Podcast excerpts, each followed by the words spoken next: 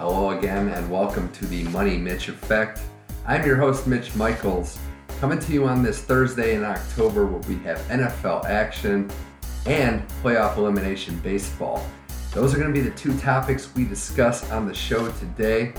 We're going to bring in CJ Deere again to talk about the NFL, a wild recap in Tom Brady's return, the Cowboys winning again, and the Vikings remaining undefeated, as well as previewing this Week 6 action starting tonight with San Diego and Denver. And then Brian Nelson's going to join in. Tennis Channel professional baseball extraordinaire Brian Nelson is going to talk about Nick Kyrgios's recent meltdown in Shanghai. And then we'll switch to the diamond to discuss the ALDS, Indians and Blue Jays moving on, Cubs in the NL. We'll play the winner of tonight's Game 5 between the Dodgers and the Nationals. You're not going to want to miss what he has to say on baseball. The Money Mitch Effect begins right now. CJ Deere, what do we say we talk about some football?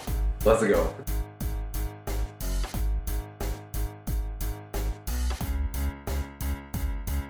All right, Money Mitch Effect. You got CJ Deere again. Thanks for coming back on the show. Thank you for having me, man. I'm honored you allowed me back on the microphone. I know, and now you are a reoccurring guest. So yeah. So you like me. Yeah, well, hey, we do our best here. Yeah. First thing I want to talk about is we're going to be covering the NFL again on this show. It's been a busy sports week with all that's going on in college football and baseball. Hockey season starting tonight. Mm-hmm. Recording this on a Thursday while CJ's Blues are playing right now. I know, got to peek my head around the corner every couple minutes. But the NFL still in full force. Mm-hmm. We are coming off of Week 5, which was a rather eventful week. A lot of storylines to get to. Let's start with the last remaining undefeated team, the Minnesota Vikings. That doesn't sound right, but it's the case. All the injuries they've had. Stephon Diggs doesn't even play, and yet they still dismantle the Texans and win again to improve 2-5-0. Just remarkable, CJ, what Mike Zimmer and the Vikings are doing. Right, and I agree with you. Every time I see the final score and see that they won again, it's like, oh my gosh. Like, are they legit? Can I trust them? Are they for real? Are they the real deal? And I must say yes, because if your defense is allowing only 12 points per game, that's a formula for success. And Sam Bradford's not making any mistakes. Running game is solid with McKinnon and Asiata. And like I said, that defense is just playing lights out. My favorite player, they have Harrison in the back end. So it's great. They are well coached. They don't make many mistakes. They set the tone early with defense. Mm-hmm, and youth, too, and at the linebacker position. Oh, absolutely. And Sam Bradford. No mistakes. Look, this is a 22 for 30, 271, 2 touchdowns. He's not playing reckless. He has a defense he trusts. Mm-hmm. He has a coaching staff he trusts. That's what I was about to say. I feel like the credit really needs to go towards the coaching staff, especially like Norv Turner, because you got him a couple days before the season started. He didn't play the first game, but you telling me a week missing all of training camp, all of OTAs, and then you're able to get him in here and lead a team to 5-0. And two things about the coaches. Norv Turner, I remember hearing this, that he's been around the block. Mm-hmm. He's not looking to be a head coach anymore. This is probably him for the long haul as a coordinator. So he's settling in Minnesota. And Mike Zimmer, CJ, as I mentioned last week, he is a guy that didn't get his first head coaching job until his 50s. Mm-hmm. I think that's helped. He's more mature. He's not a young guy that has less experience. I think, having... that being that grizzled veteran in the coaching ranks has helped him mature and deal with adversity. Yeah. Think about coaching for the Bengals all of those years. It's like you dealt with adversity. Oh yeah, he was there for Pac-Man Jones. You can't throw anything at him that he's not prepared for. But I do agree. So Odell Thurman was the other one I was thinking. Yeah, mm-hmm. There was some troublemakers on that team. The running game, though, too. McKinnon, Asiata at the goal line. It's a nice 1-2 punch. It really is. How far can this team go? Are we really ready to say Super Bowl? I want to say Super Bowl. I honestly put them in the same category as the Panthers were last season.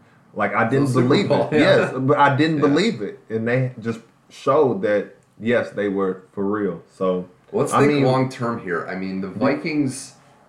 are based on defense. Mm-hmm. They're probably going to get, if they keep this clip up and they hold off the Packers, if they get that home field, that's huge. That's going to be tough. If they can get home field advantage.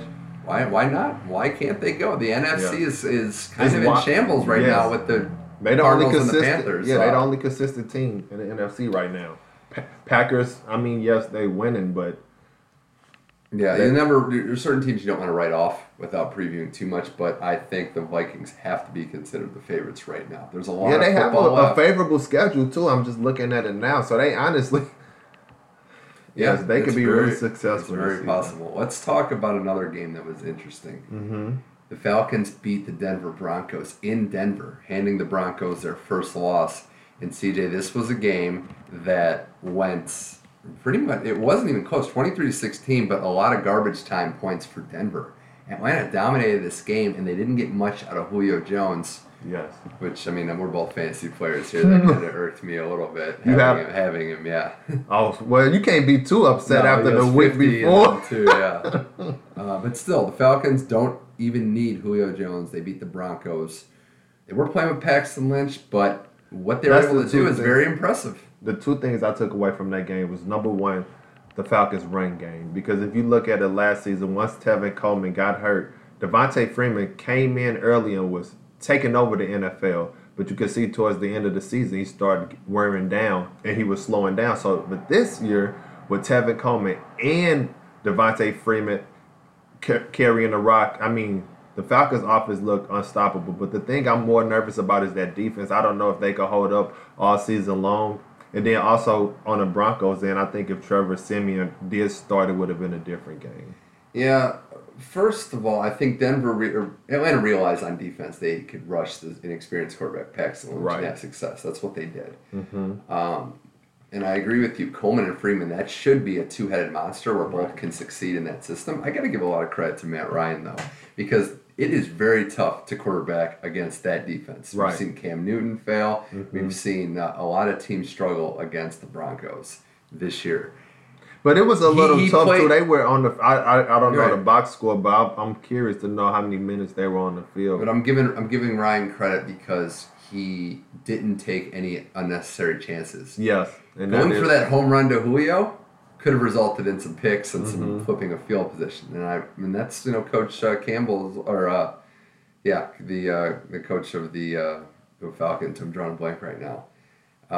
Doing a good job there leading them on. But going forward, I don't know about the defense, but if they can dominate play time of possession, keep their defense off the field. Yes, and they can do that with the running game. And it's Dan Quinn. Dan Quinn. I said Dan Campbell. He's a Dolphins guy. First, when you said that, I was thinking of Jason Campbell. I know, Jason Campbell, Dan Quinn. Okay. But we're not going to edit that. No, we're not going in that direction. But yes, and like you said, with the running game, doing what they're doing, and then, like you said, they still have Julio Jones over the top. But that's the scary thing is, like, after Julio Jones, who's the next receiver, really?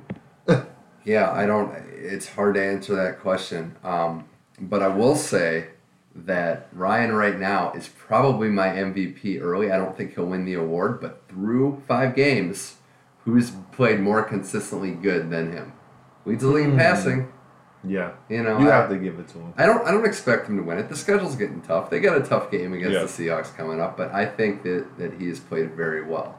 And with Carolina struggling, with that door being open in the NFC South, they could grab the NFC South easily. Buccaneers not looking too well, and also with the Saints, they just so up and down. So the NFC South is up for the taking. If they get to 10 wins, I don't know that even anybody can catch them. No, they won't. Division. They won't. Wow. CJ Deere on the Money Mitch Effect. Mitch. I'm gonna make you record my drops here. You know, we're going down that path. I want to talk about one team in particular now, CJ. That's the Dallas Cowboys.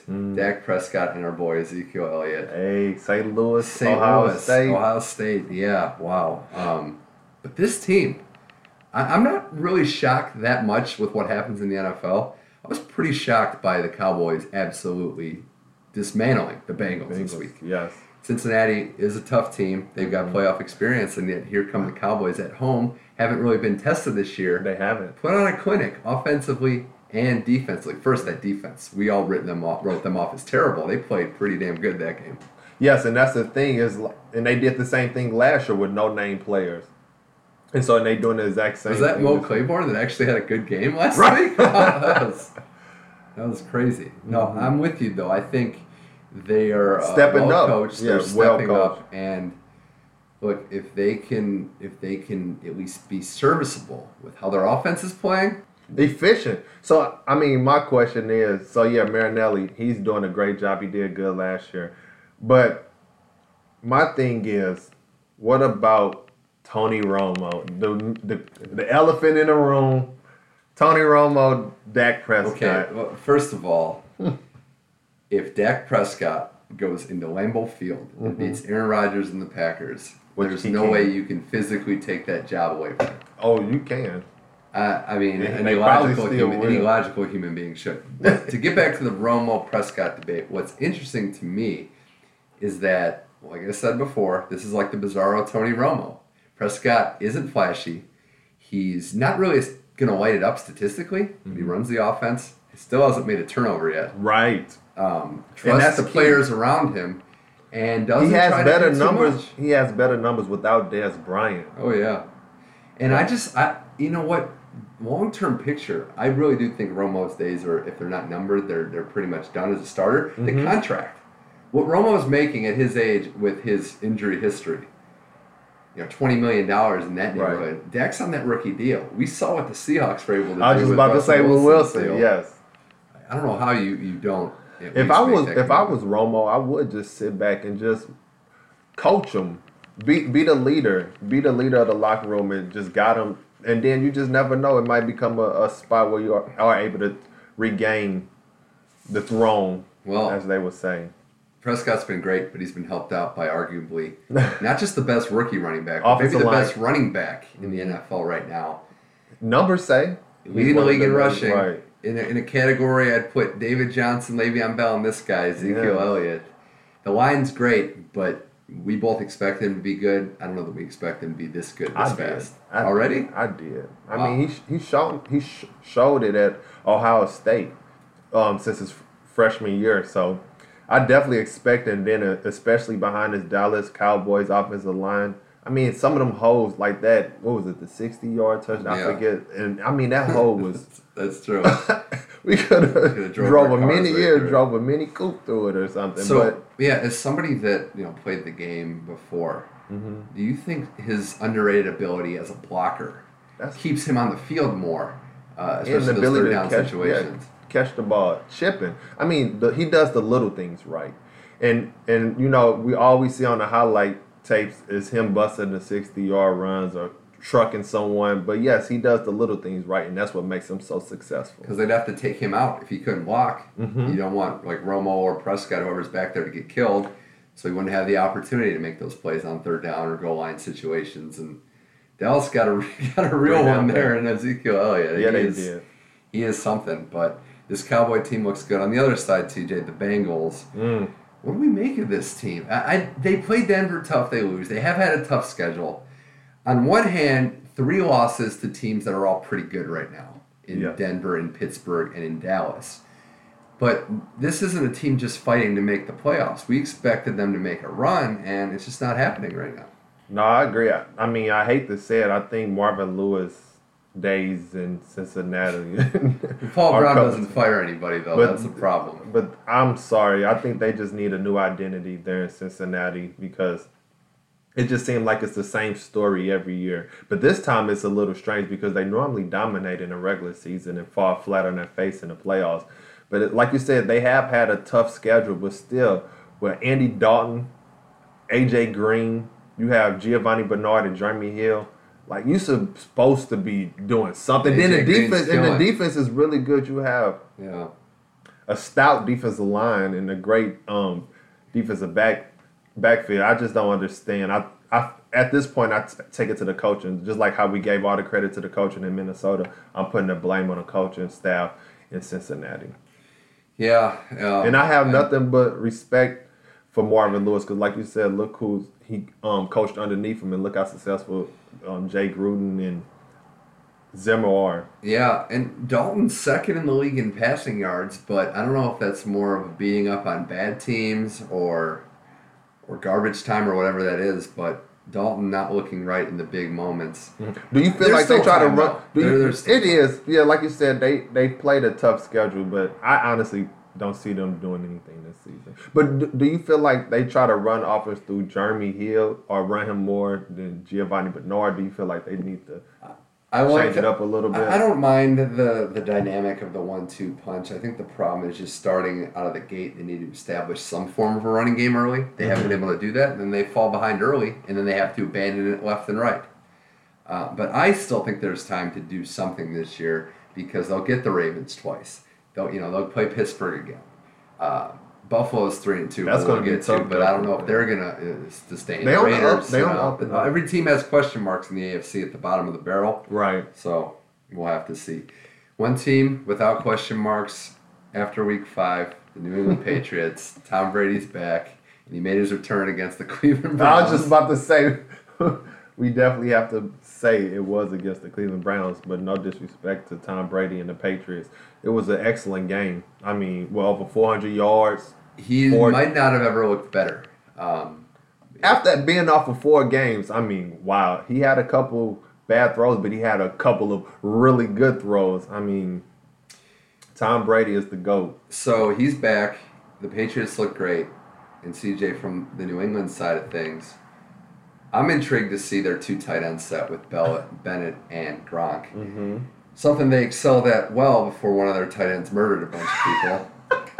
But I like how not, yeah, but they have a tight end that hasn't murdered anybody come into the system to play with Gronk. So now Bennett and Gronk together with Brady, with Edelman and Amendola on the outside, and Chris Hogan. And don't forget LeGarrette Blount. Or Dan Lewis returning from injury. They have a stacked offense. This is a scary team, and I think the way they move the ball with Josh McDaniels being creative, I'm scared of this team going forward. I think they could beat anyone in the NFL. They can.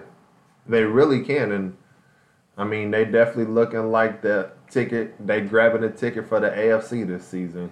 Well, defensively, though. Now, that's where but you never could count out a Bill Belichick defense. But Denver, I know they lost the game. Denver proved that they could jump on neutralize their offense with their defense and get through on that New England defensive side. I don't know. I still have some question marks there. I want to see them against a team not starting their 5th-string quarterback. Yeah, defensively. Yeah,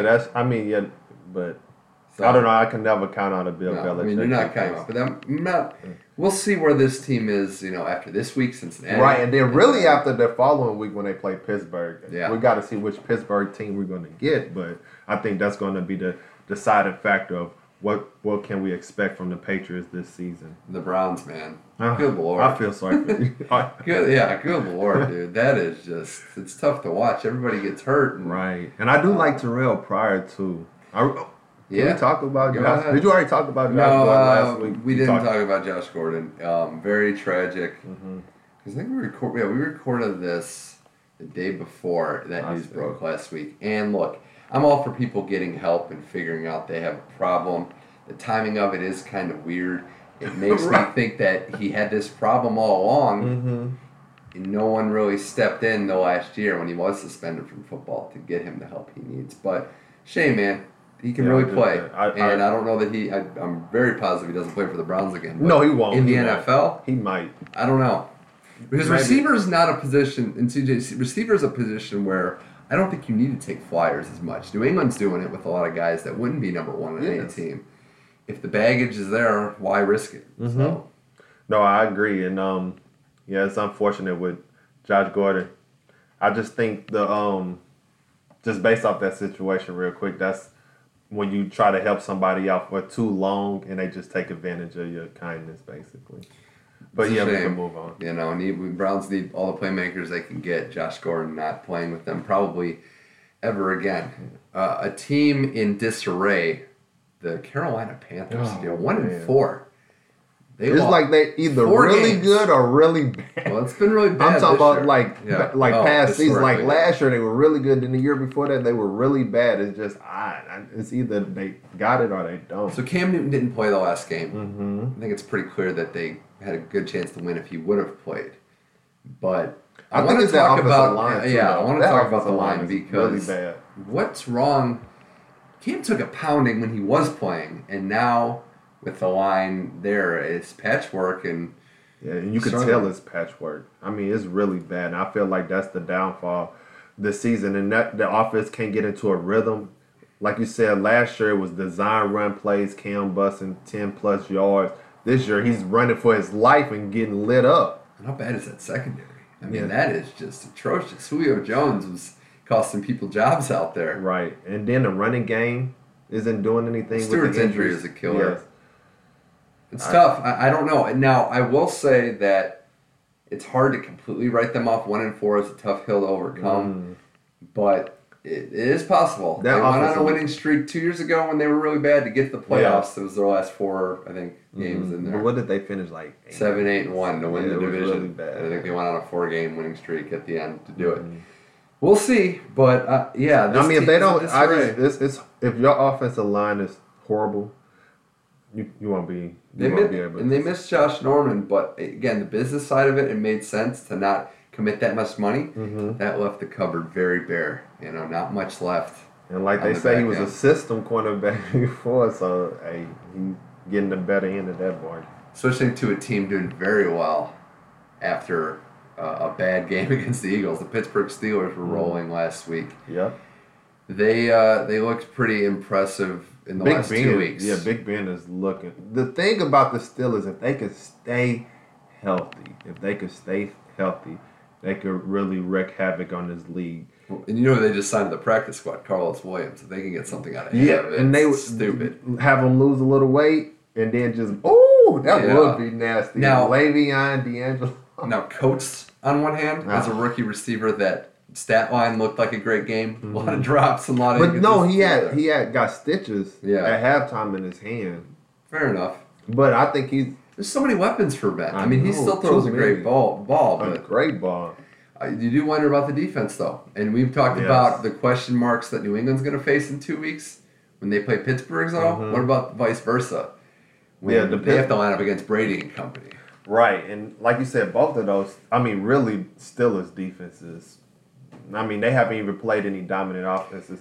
The Chiefs, 14 points. I mean, they're not a really explosive offense. And the Jets, 13 points. But like you said, they played the Eagles with Wentz, and he put up 34. So, but that's a team, right, CJ, that even momentum doesn't matter necessarily in a playoff. If they get in, they're going to be dangerous. It's going to be, I expect them to win the division, but even if they get in as a wild card, they're still a very dangerous team. I just feel like if the offense is clicking, they're going to win. And if it's not, sorry, Steelers. Well, I hope to see a sorry Steelers this year. I don't know. I'm wishful thinking, I guess. And before we get to this week's games, another 4-1 team, CJ, the Oakland Raiders. Yes. They got that swagger. So 4-1, and I know there's issues with this team, but let's give respect. Your record says what you are. They're 4-1, and the Chargers are 1-4. And they use all right, but my God, that is a joke. I feel so bad for the Chargers, but no, back to Oakland. I just feel like you see a young team that's playing with confidence. They got their swagger. I mean, kind of remind me of the Seattle Seahawks early on, just when they were just confident. Comparison. The thing is that they know that they're going to win. They don't think. They know they're going to win, and their coach is showing that by letting them go for it on fourth downs. It's definitely freewheeling. That builds confidence in the squad, because if they see their coach believe in them, they're going to believe in themselves. So Arthur's a great ball. He's a great young quarterback. Crabtree. What a reinvention for this guy. He just needed a quarterback. And look, he's taking a shot from Amari. Amari had a good game last week, but I'm just saying. But 2 weeks prior to that, what a 1-2 punch that is. Yes, the running game. I think they need to get a little more consistent. They're showing great resolve, winning these games, but they don't want to get into a habit of having to win in the final seconds. No, yes, that's tough. Because your luck eventually will run out, but. That's the defense. The defense. You would think Khalil Mack and players on that side of the ball would be able to step up more, but yeah, that's another downfall for that team is that defense. I think this team has a real chance to make the playoffs. It's going to be tough having to play Denver twice, Kansas City this week twice. I mean, they're 4-1's good, but the meat of the schedule's coming. Yeah. San Diego, though, God, I had Chris Miller on the show last week, and we talked about this game and joked about how San Diego just keeps finding ways to lose, and they found another one, a bobbled snap on a field goal. I feel bad too because they could easily be 4-1 right now. Ugh. I mean, I don't even know what to say. I just feel bad for that fan base. Rivers. For Rivers, really, because you want to see him be successful in the playoffs. You want to see him make a run, you know, because he's been a great quarterback. Why is it that he always has just scrubs to throw them? I don't want to say scrubs. That's the whole problem. But why is it that he has no-name receivers year after year? A guy goes down. The depth. Are they paying him too much? That's the thing. I feel like because they're not able to build up that offensive line, really. Melvin Gordon looks good this year. But like you said, the receivers, he's really been thrown to no-name receivers besides Antonio Gates. It could be paying him too much. I mean, I think he needs the grocery money for his kids. I know. So that's the thing. Look, he ain't taking no pay cut. No. And McCoy, he's still my vote to be the first coach fired. I don't know how they keep blowing these games. So it falls on a coach's shoulders. At some point, they've been winning with 2 minutes left in four. This was the only game this season where they didn't have a lead with 2 minutes left. So, CJ Deere on the Money Mitch Effect. Money Mitch. And right now, we're going to go into week 6. Little reoccurring theme on the show before we preview a select number of games. Mm-hmm. We'll do our contest here. One lock, one game closer than you think, and one upset. The little Money Mitch Effect challenge. And I haven't nailed them all, but the game closer than you think I've gotten wrong a few times. But my upset's 2 for 2. Okay. We go Saints over Chargers 2 weeks ago, and Lions beat the Eagles last week. So I'm riding hot. I don't know if I'm going to keep it going, but CJ, we'll start with you. Lock of the week. Lock of the week, easily the Steelers versus the Dolphins. I got to remember not to let my guest go first. It's happened before. No, I agree. I'm not going to take that one, but that's a great pick. I mean, the Dolphins look horrible. I'm definitely picking the Steelers this week in my survival pool. I mean, I'm sorry, Miami, but you guys look terrible. Here's my lock. It was right up there with the Pittsburgh-Miami lock. Mm-hmm. Bills. 49ers. Bills are going to win this game. Yeah. East Coast time zone. We know about the travel thing. I'm not a huge travel, truther, but I think there's something there. And the Bills look good too, though. They're on a 3-game winning streak. Yeah. They're at home. Crowd gets rowdy. Mm-hmm. Niners roster top to bottom, not good.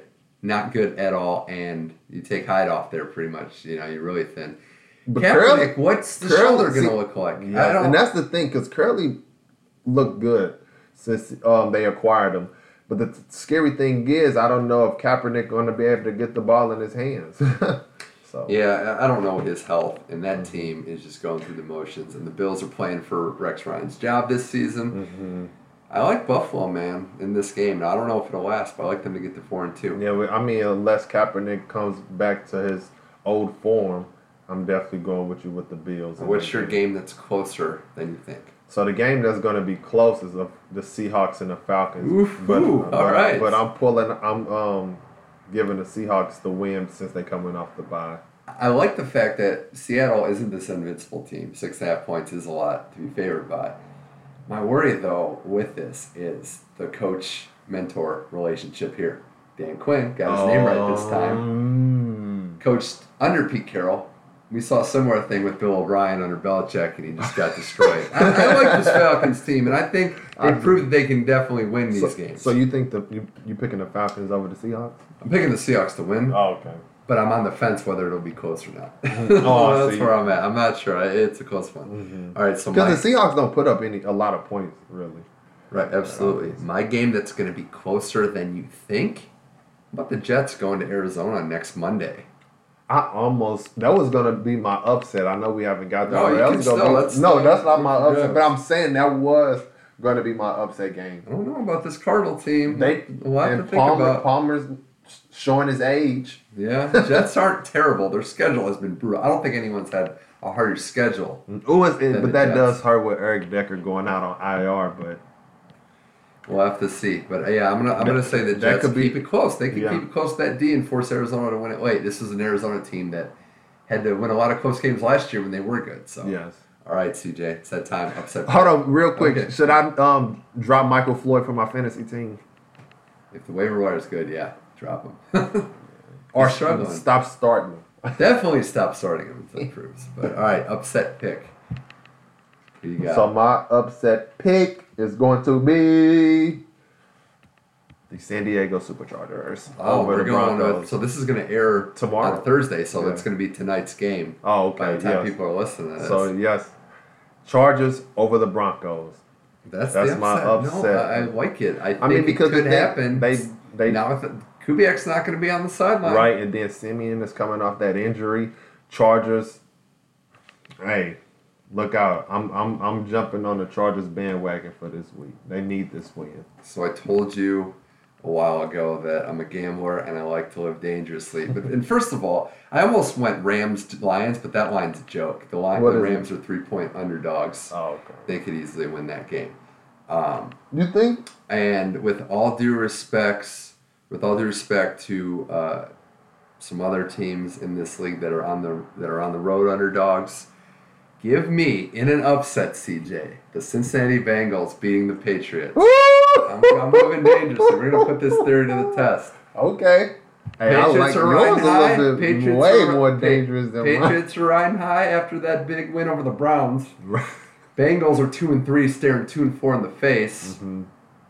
Let's see. I think I'm going to go here. Well, why not? Let's go. I love it. I have Bengals going to the Super Bowl in my preseason pick, so I'm going down. So what you say? You going down with the ship? Going down with the ship. CJ Deere on the Money Mitch Effect. Money Mitch. And right now, we're going to wrap the show previewing some of the games that we didn't get to. All right. None bigger than Cowboys at Packers. Oof. Fox's game of the week. Green Bay a 4-point favorite.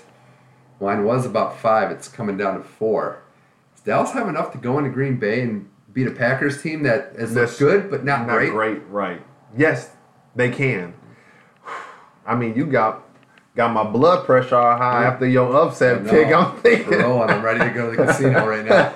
I think I'm going with the Packers over the Cowboys, but that would be a great win for the Cowboys and that young team.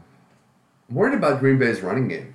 Oh, yeah. They don't get it going. Rodgers has to do a little too much, sinks off a little. Giants D actually played pretty well against them. Their offense was a joke. That offense was terrible. So do you credit the defense? Green Bay's D is better, but that was atrocious. I mean, the Giants came in with no running game and, couldn't get anything going. Yeah, I mean, but I know you're going to probably talk about the Giants, but just thinking of that offense with Eli – and then you have those three monsters outside, Odell Shepard and Victor Cruz. I mean, is it the run game? So that's not allowing the passing game to take off. What do you think is the issue over there? I think the biggest issue is Mike McCarthy as a play caller is so pass happy that when the running game doesn't get going, he just abandons it. Rodgers is a great quarterback, and at the end of his career, we're going to look back and think, did a Hall of Fame quarterback cover up how bad McCarthy was at play? Think about it, because there's a lot of times when those great Rodgers moments are him just freestyling. I'm not a big fan of that. I think a good team like Seattle has done in the playoffs a couple years, right, can beat that. So yes, I do. I mean, that's probably the game I'm most excited to watch on Sunday. Now, Packers Cowboys. I'm going to talk about the LA Rams going to Detroit. Detroit being the Eagles last week in an upset win. Rams are underdogs. They lose an ugly game to the Bills. I think they can definitely go in and win this game, but as you know, as a Rams fan for a few years now, your whole life, they can lose any game as well, too. Oh, my goodness. And I feel so bad for the way that I'm leaning. I don't even want to say it on the microphone. Do it.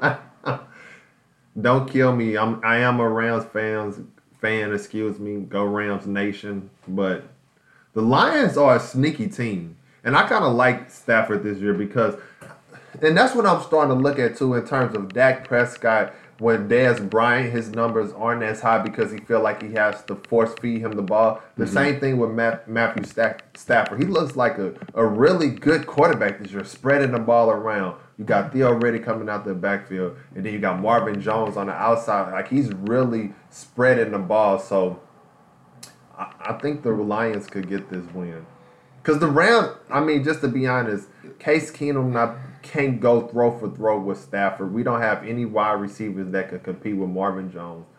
And then they just going to stack the box and try to stop Gurley. You know, you never pick the Rams in a suicide pool, and it's hard to bet on them because you don't know what they're capable of. Mm-hmm. History says the Rams lose this game and Jeff Fisher falls back to 500.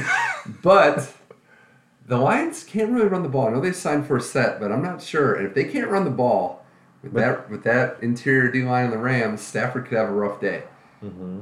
I'm leading Rams here. I think they can win this game. I think it's another classic LA Rams ugly win, but I like them, you know, in this game. All right. Carolina, New Orleans, CJ, almost a loser leaves town match where 1-5 is 1-4 versus 1-5. 1-4 if the Saints lose, 1-5 if the Panthers lose. So Carolina get the bounce back. Cam practiced today, correct? So he's expected to start. I feel like this is going to be the deciding factor for their season. If they lose this game, don't expect Carolina to do anything. If they win, they're going to go and start this. If this O-line can't block the New Orleans defense, just shut it down. Right. So I'm going to definitely pick the Panthers if Cam is starting. But like I said, this is the deciding factor for their season, in my opinion. Because like you said, if they can't put up points against this Saints defense, it's going to be a long season. Because you already know Drew Brees at home. Yeah, and he likes playing there. And I think they're going to put up 20-plus points. Yeah, it's got to be Carolina's game. And just for the record, I'm going to go Broncos in the Thursday night, tonight's game. Okay. I just don't think the Chargers. You can pick the Chargers. They'll find a way to blow it at the end. Not on Thursday. Okay. They at home, too. And the Broncos have to travel. I know it's not that far, but Giants, Ravens. Do we like the Giants to bounce back here? They're 3-point favorites. Baltimore had a heartbreaking loss last week. And then two teams that might both be overrated. Way overrated. This is a tough game to pick. I mean, because I don't have confidence in either team, to be honest. I really haven't watched a Ravens game from start to finish, but it's just like they've been getting lucky. Flacco really doesn't put up that many numbers. Who has the worst defense? Right? I'm going with the Giants in this game.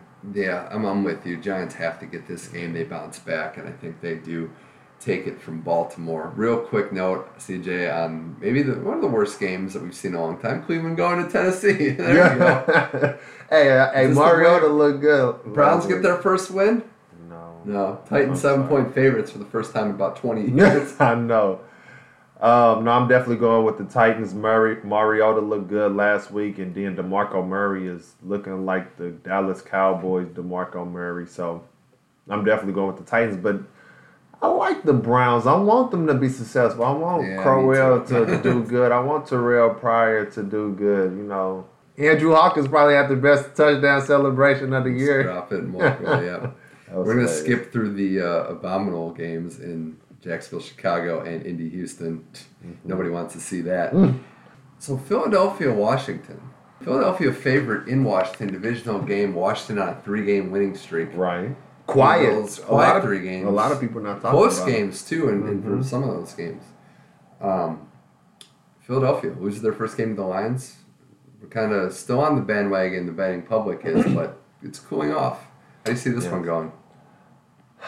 Like you said, the Redskins on that 3-game winning streak, they've been looking good. The defense has been looking good. Kirk Cousins not making that many mistakes. I'm going with the Eagles, though, because I felt like they should have beat the Lions if it wasn't for the fumble. This is the classic. So, and then the Eagles defense, let's really see if they're that good. I think they could be able to keep Kirk Cousins in the offense in check. And then Carson Wentz, he doesn't make that many mistakes. So I'm going with the Eagles in this game. By the way, big shout-out to Darius Slay for the final 3 minutes that he had. Yeah. I saw it happen, and I'm like, this guy's winning player of the week. There's no way he's not. But I like the Skins here. This is the classic game where I pick Washington and Cousins throws 4 picks. If he doesn't screw this game up, Washington should win. Mm-hmm. Their defense is playing better. I don't know that Wentz has the weapons to get through Norman in that secondary. Yes. I like Washington at home in a brutal NFC East game. It's going to be a 17-13 or 17-16. This is a nice slate of games, to be honest. They're going to be close games. Last one to talk about. Underrated game, maybe the game of the week in a lot of ways. Oakland, Kansas City. You think? I think this is going to be a very good game. Mm-hmm. Oakland a 1-point favorite at home. They can get to 5-1 with a win. The Chiefs, talk about an inconsistent team. They've been all over the map. But this is a chance for them to get right back in. Which is Jamaal Charles. I think he's going to get a lot of back. That's what I'm looking at. Raiders 5-1, really? I mean, the Chiefs offense can't go toe for toe with the Raiders offense. Agreed. And the Chiefs defense, I mean, I love Marcus Peters. And that's going to be, but like we talked about it earlier, you have Amari Cooper on one side and Michael Crabtree on the other side. So wherever Marcus Peters isn't, that's where Carr is going to target. So, and the Chiefs defense is not as good as they were in the past year. So, I mean, I'm going with the Raiders. Shout out to my Missouri team, though. The team left in Missouri. But. There you go. I'm going to go Chiefs here. Must win, back against the wall. Mm-hmm. Get pressure on Carr. I think if Kansas City can take a lead into the fourth quarter, Andy Reid can run his 10-minute offense and bring this one home. Yeah, I mean, I'm invested in some really bad coaches this week. I just looked at Andy Reid, Morvis's struggle, Jay Gruden. Mm-hmm. Oh man. Okay. Well. And the Chiefs, like I said, that offense, and then the defense. So I like the Raiders in that matchup. That's going to do it for CJ Deere on the Money Mitch Effect. Money Mitch, thank you for having me. Real quick, CJ, what's something you're looking forward to this weekend? If there's one thing you're looking to see in the NFL. One thing I'm looking forward to seeing in the NFL. The young guns in Dallas. Dak and Zeke, like you said, going up there to Lambeau Field. Yeah. And seeing what they could do. Is October. You know, it's starting to get a little chilly out that way. So I think that's the number one thing I'm excited to see this weekend. Aside from my Browns hoping to get a win, I'm looking to see consistency. Some of these 3-2, 4-1 teams, can they keep it going? Yes. Because the season is still early. Come on, Cincinnati. I need you in the upset pick. But let's see. CJ, thanks again for coming on the show. Definitely won't be your last time here. Hey.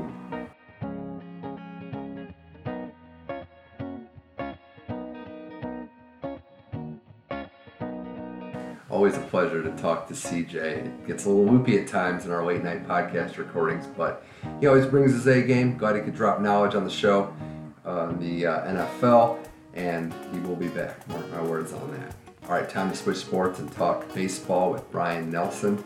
We work at Tennis Channel together. He's going to share his thoughts on Nick Kyrgios tanking another match in Shanghai, as well as recapping the American League Divisional Round, Indians and Blue Jays moving on.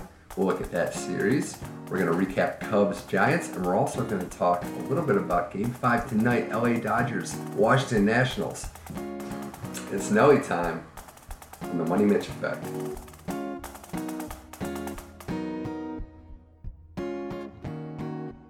All right, so now we have Brian Nelson on the line on the Money Mitch Effect. Brian Nelson, Nelly as he's known to many, a Tennis Channel professional like myself. Nelly, thanks for joining the show. No problem. Thanks for having me, Mitch. Before we get to the meat of the conversation, the MLB playoffs, I want to talk a little about tennis, our main area of expertise, and the story. You hate to see it be a negative story out of the gate. Nick Kyrgios, Nelly, was tanking yet again, losing to Misha Zverev in the second round of the Shanghai Masters, but the big story was the lack of effort on the tennis court. And if you get a chance to YouTube this, anybody out there listening, you got to take advantage of it and see what we're talking about. But no, the question I want to ask you is, this is a guy that has, over time, shown that he has some elite level talent, but also doesn't have the focus or professionalism. Or is this something that we should just be accustomed to seeing with this guy, or do you think he'll ever turn the corner and become a complete professional? Well, I'd like to hope he turns it around, because he, as you say, he does have talent, and he can play with the best of them, and I think he can compete on a top level. He's proven that. He's beaten a lot of top 10 guys, and he's gone deep in the tournaments, and proven able to play on all surfaces, and he's a lot of fun to watch. But, yeah, seeing these kinds of things just makes you wonder, you know, when is he going to get it all together? And, you know, it's like every time he kind of has one of these, I feel like he takes a step back and then has to do even more to sort of prove his you know, commitment to the game, which clearly he doesn't really have. I mean, watching him in this match, it was like strange. I couldn't really figure, you know, what was going on with this kid. Is he injured? You know, I don't know. It's unfortunate, and especially with one of these guys that we're looking to kind of carry the sport on once the Federers and Djokovic's, Nadal's, you know, once they retire. He's still pretty young, but you know that kind of attitude, I don't think goes away. The best that we can hope that he can learn to maybe manage it. Yeah, I would agree with that. And I'll add that if he wasn't as talented as he is, I don't know that, you know, this keeps getting talked about. There's a lot of guys with bad attitudes on tour. The fact that he's so close to breaking through and this is what's tripping him up is the most unfortunate thing.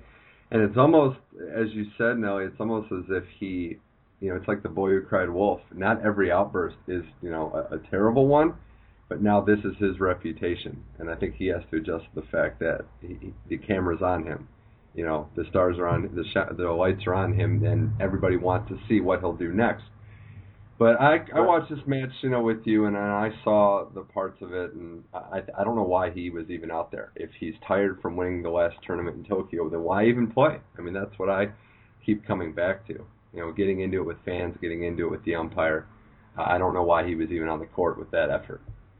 Yeah, I feel like it may be a case a little bit of self-sabotage in that, you know, he's got the game, but I think he doesn't want the questions to be about his game and his gameplay. He wants all these distractions to somehow, I don't know, it's like it's as if he's not ready, even though everyone else is ready for him to kind of take that next step. And he's just it's too bad as well that he has this attitude with that game, as you said, and he had a lot of things to say after the match, not very apologetic. But the one that got me was he could care less about the ATP Finals. I mean, that just speaks volumes from where he wants to get the year-end tournament, not even on his radar. Yeah, it's too bad. I mean, we'll see. Yeah. We'll have to see. Perfect. Talking with Brian Nelson on the Money Mitch Effect. All right, let's get to the baseball, the main reason that we're here. And, Nelly, I'll start with the ALDS, the Cleveland Indians sweeping the Boston Red Sox out of the playoffs. 3 games, 2 of them were tight. The Indians were underdogs in this series, and yet, Nelly, here they are in the ALCS for the first time since 2007, beating the mighty Red Sox. What do you think was the main reason they were able to win so easily? I think really the Red Sox, quite honestly, underestimated the Indians, and they just thought they would have a chance to get back in the series. And the Indians, with some expert managerial decisions from Francona, just kind of closed the door on them before they knew what happened. I feel like the Red Sox kept expecting for an opportunity to present itself.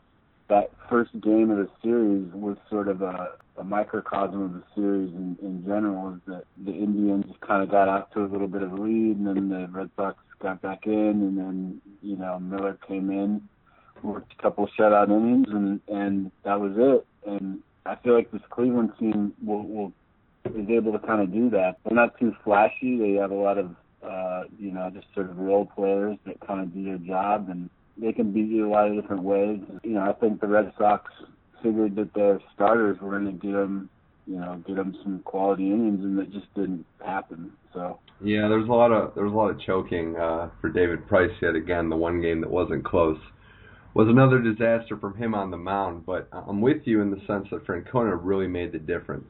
And looking back on it, it's easy to see why he was so aggressive in Game 1. And you know, it's a best-of-5 series. I think he felt like they had to get that game and get the lead and then put the pressure on Boston to win going forward. And Boston just wilted, you know, under pressure. I'm really impressed with this Indian team, not just because I am a fan, but because I think that with some of the injuries they've had to overcome, two starting pitchers, Michael Brantley out, they still find a way to win, as you said, in a non-flashy way. But for Boston, Nelly, I'm really disappointed for not that this team lost, but how they went out. It almost looked like they didn't really put up a fight that much at times in this series. And as someone that, you know, follows the AL East closely, you know, I wonder about that and what your take on that is, if they were maybe a little bit of a front-running type team throughout the season.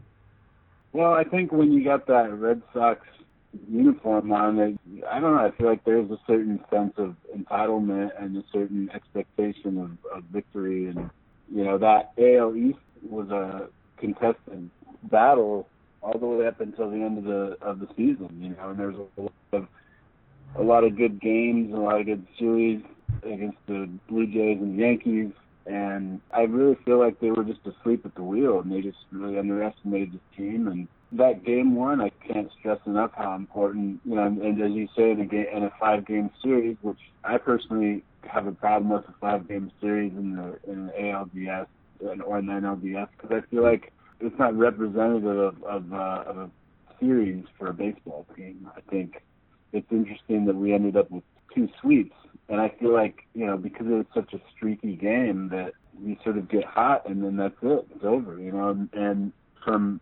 Cleveland's perspective, they kind of got hot, and these guys kind of rallied around their team. As you said, they did experience some injuries to key players. Honestly, it just seemed like the Red Sox just were not ready for that series or that team. Yeah, that seems like it was the case. Staggering to see how they went out, considering how well they played post-All-Star break. But then, yeah, running into a buzzsaw in Cleveland. But speaking of buzzsaws, Nelly, the team the Indians will be playing in the ALCS, the Toronto Blue Jays, who win the wild card game over Baltimore in dramatic fashion at Encarnacion with the walk-off home run. And then they absolutely dismantle the Texas Rangers, a sweep that they started on the road, winning both games in Texas before finishing it off in Toronto. I mean, I make no mistake about it. This is a dangerous team, and the bats have woken up. The pitching is getting better. There's a lot to like about this Blue Jays team. Absolutely, and as I said, baseball is a game of streaks. When you're hot, and right now there's really no team hotter than the Toronto Blue Jays. I mean, and a lot of that was catalyzed by that wild card win over the Orioles. I mean, signature wins can kind of send a team on their way. And I also do think the Blue Jays were playing with a little bit of a chip on their shoulders. You know, last year kind of left a bad taste in their mouths as far as, you know, the postseason experience. And all year, I feel like the Blue Jays were kind of underperforming to a certain extent, and they just kind of brought it all together towards the end of the season. And they're hot, you know, right now, and that's the time we want to be hot. So. Texas, again, is in this same way. I feel like the Rangers, they didn't know what hit them in this one. I mean, I think they came in, they were the top seed in the AL. But you look back on the season, the Rangers kind of, they won a lot of one-run games, and they were kind of just, I feel like maybe the Rangers weren't as good as their record indicates. And the Blue Jays handled them. It was not really a series. I mean, with the exception of that third game, which ended with that 10th inning replay challenge, the Rangers were never really in this one. No, it started right off the bat with Cole Hamels got rocked at home against Toronto, and it was all Blue Jays from there. That's a great point about the one-run games. You see that in like maybe hockey or with one-goal games where teams are not quite as good as their record indicates, and I think that's what happened. But, you know, as you said, Toronto had a lot of talent. They underperformed this season. They found their groove. And they're definitely going to be a tough out as we look forward now to the ALCS. Cleveland with the home field advantage, Nelly. Toronto comes in on fire, as does Cleveland. Who do you think has the edge going into this best-of-7 series? It's tough because I feel like in some ways the Blue Jays are peaking right now. But I don't think we can underestimate the importance of that home field. The Indians play very well at home. But, you know, the seven-game series changes a lot, and particularly for the Indians in the rotation, because I think there's going to be some question marks as far as how Francona manages that rotation in the bullpen, because you're not going to be able to run Miller out there 2 innings a game in a seven-game series. You know, you're going to need to get into some sixth, seventh innings of some of these starters, and I think outside of Kluber Maybe Trevor Bauer. I think there's a lot of question marks with that starting rotation for the Indians. I guess if pressed, I'm going to go with the Tribe on this one just because I feel like that home field advantage I think is going to be huge, and I think ultimately they've got the right blend of role players, guys that can sort of step up when they need to, and they got some power, and Andrew Miller in that bullpen is a force to be reckoned with. I do like the Indians as well. I'm mainly biased. I think this is going to go 7. I think Toronto's pitching could be their downfall. And I'm with you here in a best-of-7 series. I think it will, be more of a war of attrition. I think if the Indians can get a lead and get to their bullpen, they'll be fine. But, this is going to be a slugfest. I think I don't see it one way or the other being one team gets hot and it's over. I think there's going to be a lot of give and take, a lot of momentum swings. But ultimately, I do like the Indians here. Chatting with Brian Nelson on the Money Mitch Effect. Let's go now to the National League. One team has punched their ticket. It's the Chicago Cubs. They win in 4 over a very pesky Giants team. But last night's game, they clinched. We all thought we were going back to Chicago for an elimination game, a Game 5 that would have had a lot of pressure on the Cubs. But the Giants blow yet another save to lose the game. First, Nelly, from the Giants' perspective, this is a team that blew a ton of saves in the regular season. Very fitting that their season ended as such. What went wrong for their bullpen, and why are they suddenly going home when it looked like we would have a 5th game?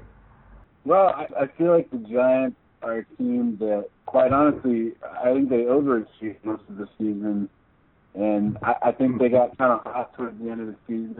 They have a great bat. They have one of the best pitchers in all of baseball, but you got to have a bullpen, and what we saw in that series was illustrated. The Giants unable to protect that lead. Game 4 just felt, I listened to it on the radio, and as it got closer, it just had that sense of inevitability that this is going to go 5 games. I mean, Cubs fans all over this country are just, that's the last thing they want is a Game 5, to see Cueto again. Their bullpen fell apart. They couldn't put anybody up there that could get them out in the 9th inning to protect the lead. I think they got to rebuild that bullpen. I mean, got Sergio Romo's, 30. 33, 34 years. I mean, he's getting up there. They've definitely got to look at that bullpen in the offseason, but I think they still have enough with their offense and their starting pitching that they're going to be relevant in 2017. Yeah, I'm with you that they overachieved for having a very poor bullpen. But the story of this series, it came down to the bullpen. Chicago got leads. They held on to them. With the exception of some struggles in Game 3. But, we saw it last night. The Cubs were able to crack through on the Giants' bullpen. They never looked worried going into that 9th inning. And really, they had no reason to. They got the first, 3 guys on base right away. So this was... all you have to do is look at the fact that Matt Moore threw 120 pitches in that game before they pulled him out. And they knew. They knew that when they... bullpen, it's iffy at best. So how do we assess Chicago now? They win in 4. The Giants were problematic at times, but this is a team that has the best pitching and the best hitting in all baseball regular season-wise. What do we think of Chicago going forward now onto the NLCS for the 2nd straight year? This series with the Giants, I think it's going to be a huge launching point for the Cubs to get them through the NLCS and then on into the World Series, because they lost Game 3 in 13 innings. Chapman not being able to hold onto the lead, they come back to San Francisco, facing prospects of going back home for a Game 5. Into the 9th inning, they're losing this game. They come back and win it in dramatic fashion, with Chapman then coming in the bottom of the ninth to seal it up.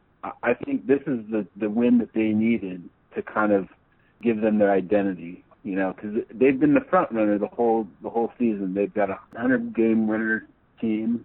They have, by all rights, the best pitching staff in baseball.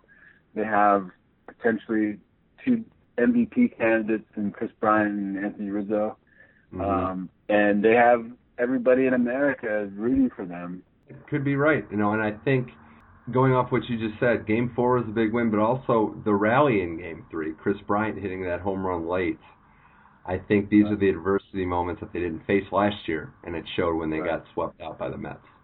Absolutely. And then I think, again, they have Aroldis Chapman, who coming out of that bullpen in the eighth and ninth inning, it's like game over. Could you imagine what that's like to see as a hitter? I mean, you're facing, you know, normal, above-average pitching for 7-8 innings, and then in the ninth, it's just 100, 101, 102, 103. You can't imagine what that's like because it's uncomparable to anything else, quite frankly. I mean, especially in those moments, those tense moments when everything counts and you're in there and you're trying to generate anything, and this guy, you have no chance. He's the best weapon in baseball right now. Yeah, I would probably agree with that statement wholeheartedly. And then lastly, the series that's still going on, we're recording this on a Wednesday, the game that will be played this evening when you're listening to this, Dodgers-Nationals Game 5.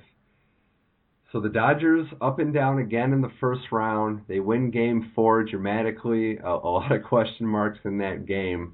So, Nelly, to get to Game 5, the Dodgers rode Clayton Kershaw in 3 days rest, took him into the seventh inning. Things got a little hairy from that. How would you assess the Dodgers' win, some of the decisions that were made in that game by manager Dave Roberts? Well, first of all, that was a tremendous win. Game 4 was an amazing win for the Dodgers. But I don't know that they needed to win it in dramatic fashion. They had a hold of that game from the beginning. And Kershaw looked great. And I think he should never have come out and pitched in the seventh. Was it the seventh inning? Yeah, the seventh, when they were up 5-2. Yeah, and I think that it was a case of, you know, he's Clayton Kershaw. We got to get him out there. But, you know, let's not forget that the Dodgers have probably the best bullpen in baseball. Joe Blanton, I mean, Kenley Jansen. I don't know. I think Dave Roberts is a little scared, quite honest. I think if you look back at the last couple of years with some of the decisions Mattingly made, and I think, you know, and of course Kershaw wants to go out there. So they should be very thankful that they got through that game. And I think with the Cubs, this is a game that they can really rally around. I think they got a lot of clutch play from some of the guys that they need to have clutch play from. Justin Turner and obviously Chase Utley with that turned out to be a game-winning hit. So I don't know. Going back to Washington's going to be a tough one for the Dodgers. I mean, they're facing Max Scherzer, and I believe the Dodgers are going to go with Rich Hill, who didn't look too good in Game 2. But I don't know. I have a feeling the Dodgers are going to take this one. I think getting back to the original point about Kershaw, I think he pitched well. All things considered, I don't think history is going to reflect that because his bullpen let him down again. You know, 3 more runs coming across on their behalf. I don't know why he took the mound in the seventh inning, but when we saw this team last year, they didn't get those clutch hits like Utley provided, like a Gonzalez home run early to get them going when they were down. So I think that helps having an added bat, a budding superstar really in Corey Seager. I mean, gosh, what he's been doing is unbelievable. But I give the Nats the edge going into Game 5. I'd like to see the Dodgers rally on the road, and I think they can win this game. But I don't know. Scherzer's going to be tough. I'll lean Dodgers here as well in this one. And one last thing on this series. Do you think, Nelly, the Cubs prefer an opponent? I think they probably prefer the Nationals, only because the Nationals are slightly more vulnerable. I think the Dodgers can beat you in a lot of different ways, and I don't know. That's just my gut feeling. Yeah, I would agree. I think they're looking at a best of 7. They're looking at maybe Washington staff versus LA staff and thinking it might be a little easier to get through on the Nationals. But I mean, you're at this top level. I think either way, you're going to have a reasonably tough time. The Cubs are in a good position though. But Game 5 should be very fun to watch. We'll see who is the final member of the championship round of Major League Baseball. And Nelly, before I let you go on the Money Mitch Effect, you are, and probably I might add, a lifelong Yankee fan just about. And the Yankees missed the playoffs this year. They had a great second half of the season after an abysmal start. What's life look like in the Bronx for the 2017 season? Look, it's a good time to be a Yankee fan. I know that sounds like a guy drinking some Kool-Aid, but look, we have a lot of young guys coming up. We had the back half of the season with Gary Sanchez, who by all accounts was one of the most exciting things about the last half of 2016 MLB season. Aaron Judge, Tyler Austin. We got some guys coming up in our farm system. Clint Frazier, who we got, of course, from the Miller deal with the Indians. So I think the Yankees are going to be they're going to be in the mix in 2017. I don't know that they're going to compete for the top of the East, but they're definitely going to be in the mix. They got Tanaka, Pineda, Severino. We're probably going to move Brett Gardner, I would think. Yeah, I think it's about time for that. And, you know, this past year, I should say, a lot to deal with for Girardi and company. The A-Rod retirement saga to Shara going, really the changing of the guard. I thought they handled it about as well as they could. It's never easy. The farm system, as you mentioned, looks pretty good in New York. First time in a while. They're actually building for the future and not just going after the high-priced arm or talent.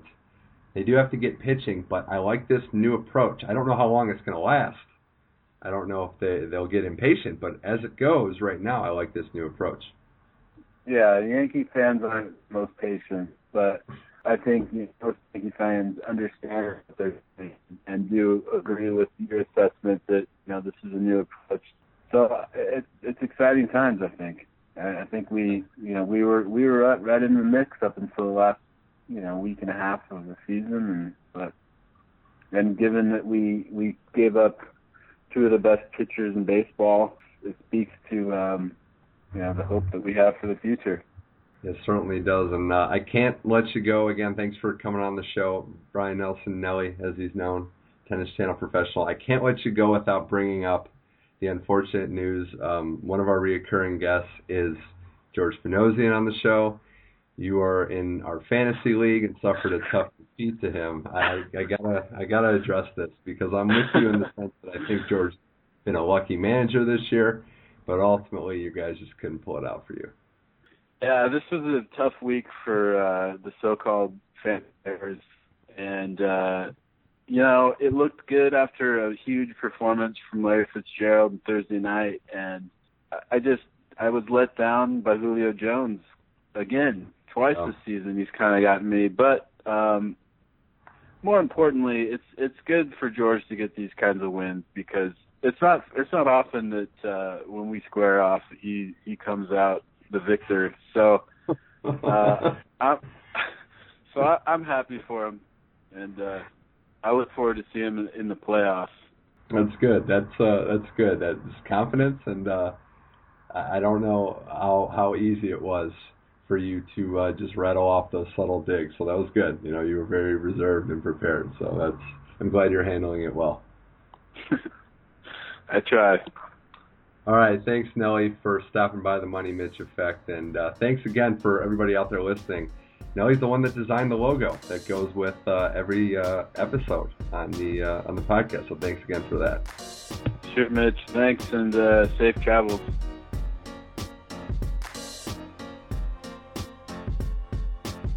Appreciate having both our guests on the show, CJ Deere and Brian Nelson. Big thanks to them. And again, thanks to Nelly for creating the logos for the show. He's a tremendous graphic designer, and I'm sure he'll rebound from his fantasy football loss to George Pedozzi, and I'm sure that'll happen. Thanks as always to Tim Adams for providing the beats. A reminder that you can listen to the Money Mitch Effect at SoundCloud. You can also listen to iTunes, Google Play. Just search Money Mitch Effect, and it'll pop right up into the iTunes Store or the Google Play Store, whichever you desire. Remember to follow me on Twitter, MoneyMitchM21. That's MoneyMitchM21, where I post all the shows. Thanks again for listening. It's been a busy week. I'm glad to have talked to all the talented sports people that I did this week. We'll be back next week. Enjoy the sports weekend. Mitch Michael signing out on the Money Mitch Effect.